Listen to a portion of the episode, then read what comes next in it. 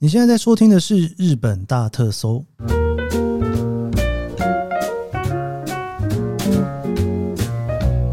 欢迎收听日本大特搜，我是 Kiss 研究生。今天是二零二三年二月二十五号，星期六。今天应该算是天气晴吧，我猜测啦吼。这个东京啊，不知道为什么哈，好像冬天要结束了，越来越热了。东京啊，之前啊就下了一场雪，要说一场嘛，好像。就半场吧，就下了几个小时哦，就没有下了，所以今年大概可能下雪就这样结束了，准备春天要来临了。你看我上个礼拜连樱花都去看了哦，上个礼拜啊跟大家聊了河口湖看富士山哦，其实那一天呢。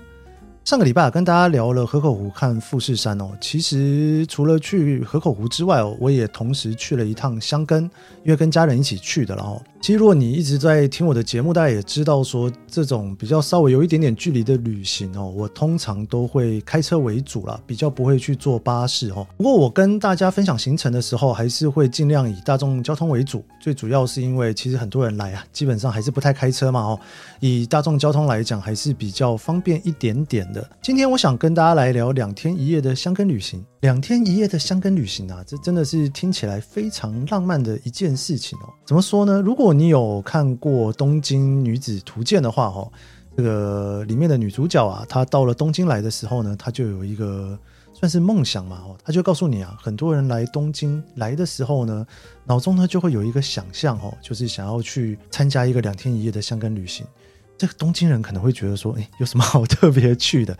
那个其实算是你对一个城市哈的一个想象，然后就要来安排一个两天一夜的箱根旅行。你如果买过一些日本的旅游书哦，它通常都会各个县市都出一本哦，就各式各样的很多本哦。箱根呐，它自己可以当一本哦，它并不是塞在神奈川县里面的其中一部分哦。箱根自己本身它就可以出一本，因为能够在箱根哦，你可以做的活动非常非常多。在我一开始做日本大特搜的第三集吧，我应该就聊到来东京的经典五日游。那那个时候我就提到说，五日游基本上你很难离开东京了，然后。但是呢，箱根河口湖，我相信也是很多人一定想要去的地方。所以今天呢，我就来跟大家来聊这件事情。你如果来东京玩的话，哦，你已经走完了东京经典五日游，你想要来走一个经典的两天一夜的箱根旅行，我们今天就来神游一下 二十分钟吧。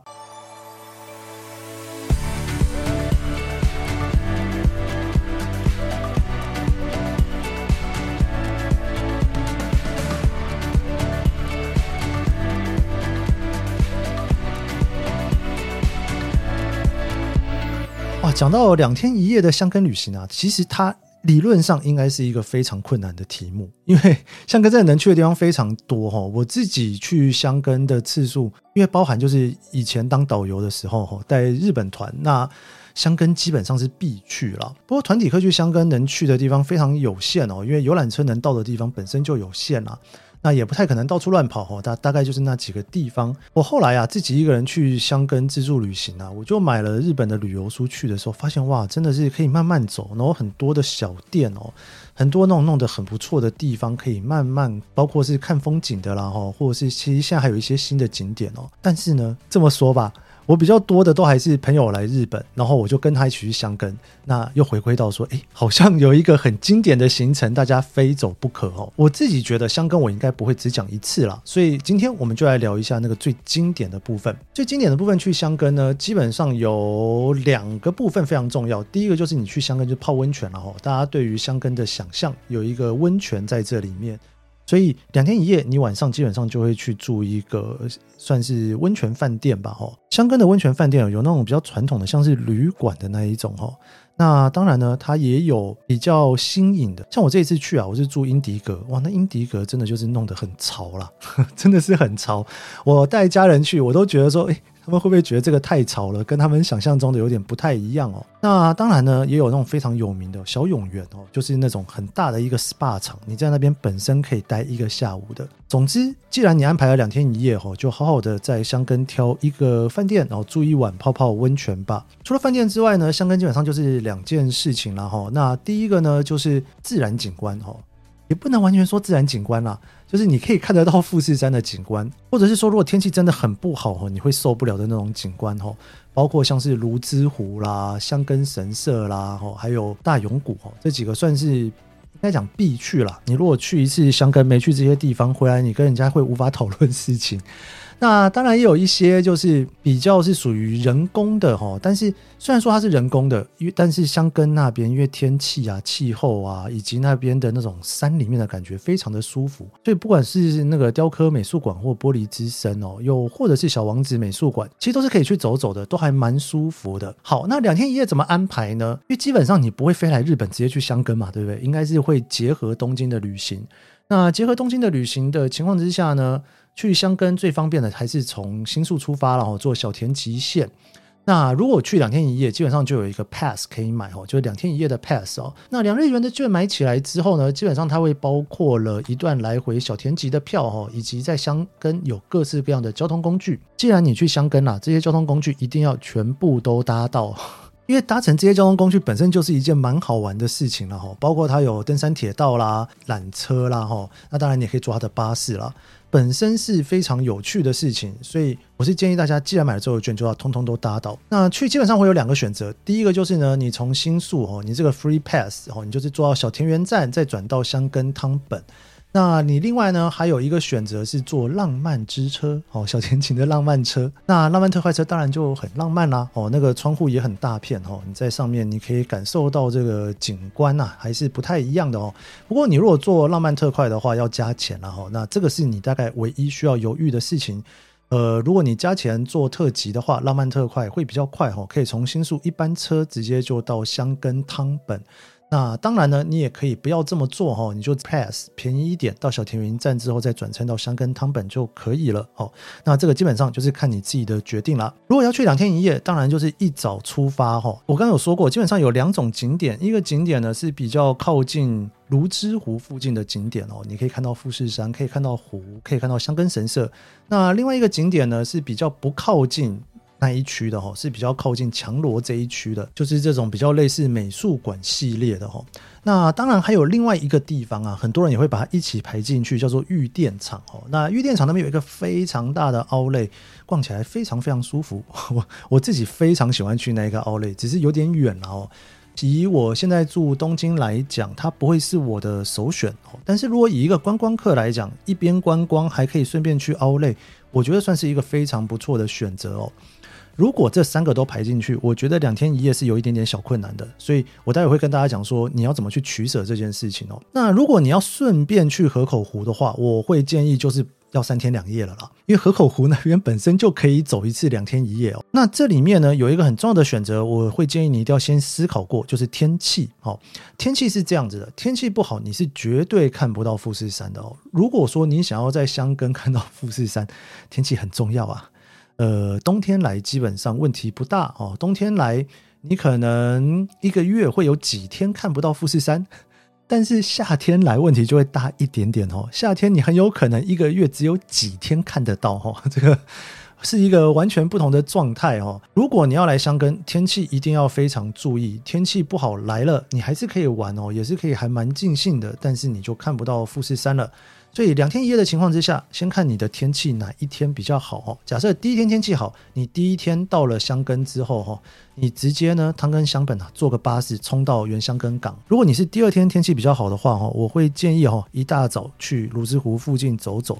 最主要的原因非常简单。通常呢，如果你希望有好天气又可以看到富士山的话，早上通常会是比较好的选择啦。我们这一次的安排，我就先以第二天去泸沽湖那边为主好了哈。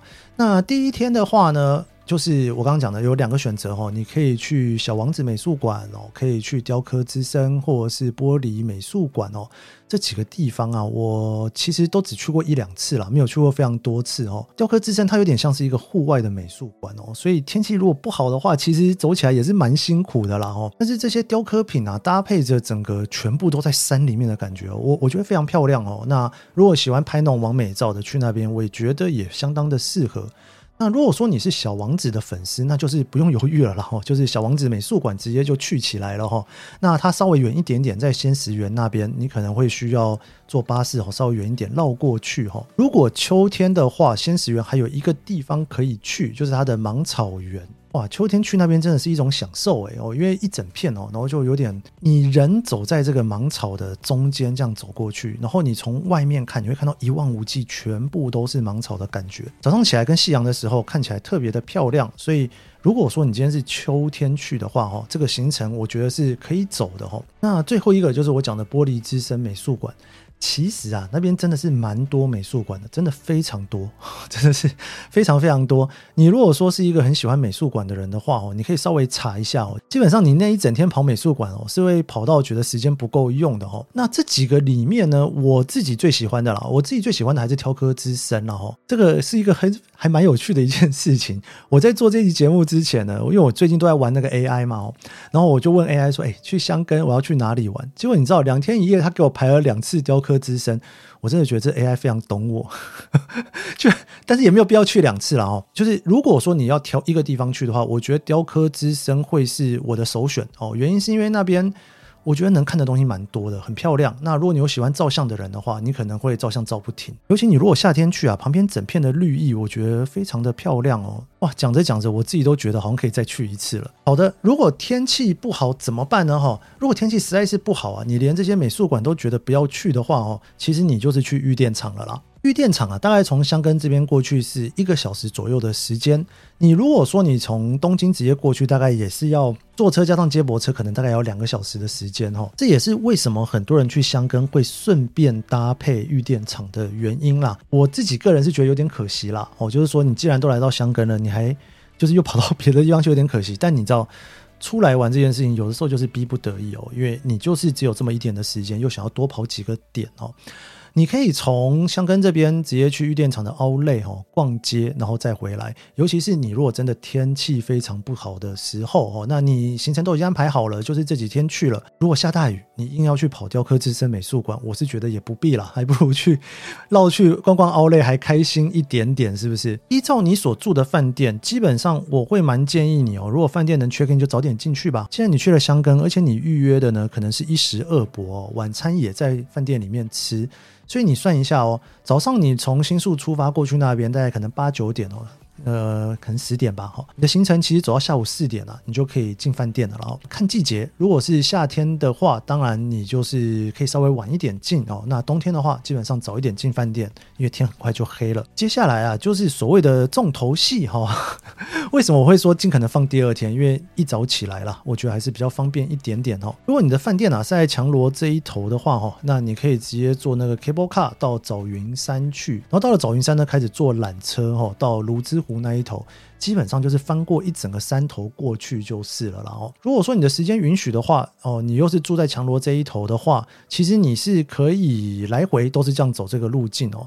但是如果时间上面比较紧的话哦，那你也可以就是从强罗那边直接坐巴士到原香根港那边哦，再开始进行你的行程。二选一啦哈，看你是要同样的路径来回，还是说你只走一趟哈，中间不来回了哈，基本上就是这样的选择了。我今天就从香强罗那这边直接到箱根町港或原箱根港好了哈，那边基本上就可以开始坐海盗船逛卢之湖啦。因为呢，船啊基本上一个多小时只有一班啦，所以你如果坐船，基本上你就会有等待的时间哦。那或者是说你其他的行程就会卡在那边。